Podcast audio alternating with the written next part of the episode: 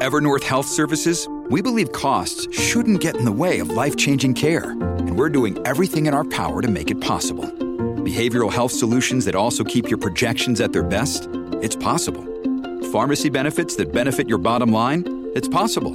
Complex specialty care that cares about your ROI? It's possible. Because we're already doing it. All while saving businesses billions. That's Wonder made possible. Learn more at evernorth.com/wonder.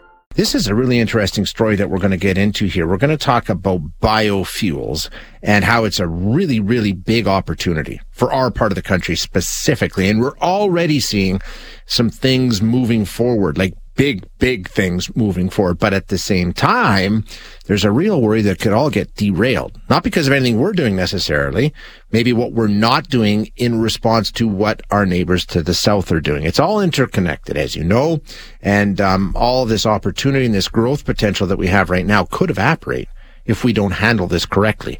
Um, so let's get a conversation going about what is happening and what the concern is. We're going to speak with David Schick, who is Vice President of Western Canada and Regulatory Affairs for the Canadian Fuels Association. David, thank you for joining us. I appreciate your time today. Hey, good morning, Shay. A pleasure to be here. Thanks for having me. This is a, a really interesting sector that we haven't talked a lot about, but it, a lot of things are happening when we, we talk about biofuel production in Canada. Let's start with production. We're seeing it primarily from canola, right? And it's really ramping up. It is. There's some tremendous projects um, on the books to uh, try to move forward over the next year or so. About $10 billion worth of projects on canola side. Uh, we're also producing ethanol in Canada. But unfortunately, these products were importing a lot of it today, about half of the ethanol and virtually all of the renewable diesel, which is what the canola um, projects build for. And it's a tremendous opportunity to get environmental benefit.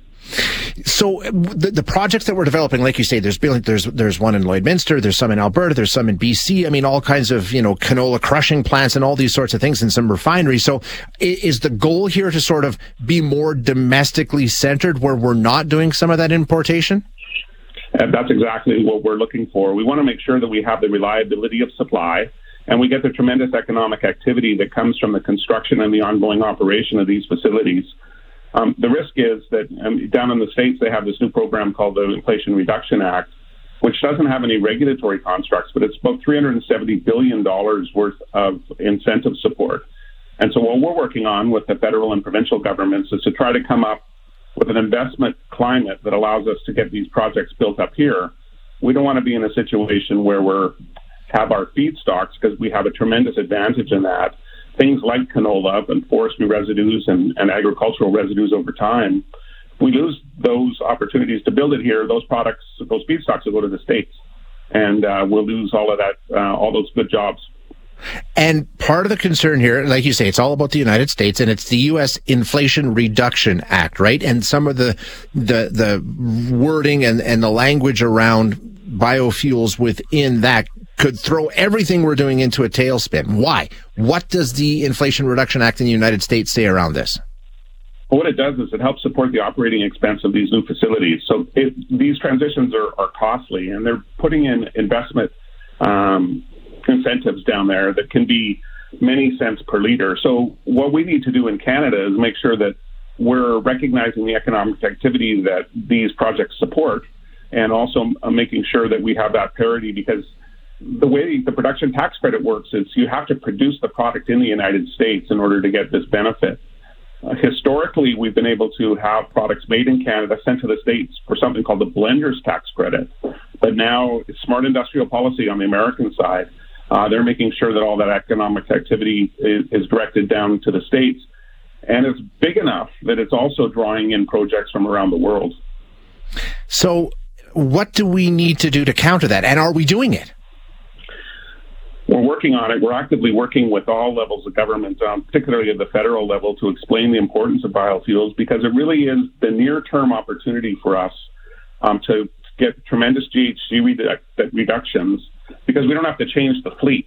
Uh, we don't have to change our infrastructure, whereas things like electrification and people talk a lot about hydrogen, that's going to take time and a lot of money. So what we're doing is looking at what sorts of in, and like investment tax credits is one thing other operational um, supports so that we can get the ball rolling in Canada, get these $10 billion worth of projects across the line, get them built and that provides us with more reliability of supply and will lessen costs relative to importing it from from the yeah. U.S. I, I, guess the question is when you when you see something like this happening, and you know you're you're you're talking about it. Obviously, you can see what's what's coming up and what we need to be doing and things like that. But sometimes government moves slowly, and you need you need the government to be engaged and working on this. Is it happening? Do you think this potential catastrophe can be avoided? I'm, ho- I'm hopeful. Um, there's a lot of interest and engagement. We're working almost daily with the federal government and, and getting support in Alberta as well. And, and Alberta is a phenomenal story in all of this because not only do we have the tremendous um, industrial infrastructure from the conventional uh, energy sector, but we also have proximity to a lot of the feedstocks that can be used in existing uh, refineries, for instance, that could make a really big difference. And so it does move slow. These projects yeah. are, or these policies are very um, big, like the clean fuel regulation. Um, they're a challenge to implement and develop, um, but we have positive engagement going on. We just have to keep the ball rolling because the clock is ticking on this. Is it is it putting a damper on some of the investment like we were talking about? There's billions of dollars being flooded into this area. Are some companies taking a wait and see approach just to make sure that we don't end up in a bad spot? Absolutely.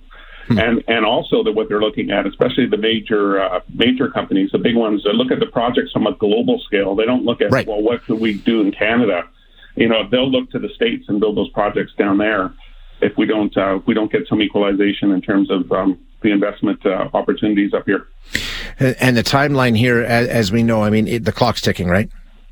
Absolutely, it is. You know, the, the way I describe this, and, and you know, from Alberta, you'll, under, you'll understand this. All the tremendous opportunity we had about 10 years ago on the LNG project, one went ahead and there was 19 on the table at one time and uh, off the BC coast. And, and the, the tremendous natural gas assets, assets we had could have been a, tr- a fantastic opportunity for the country.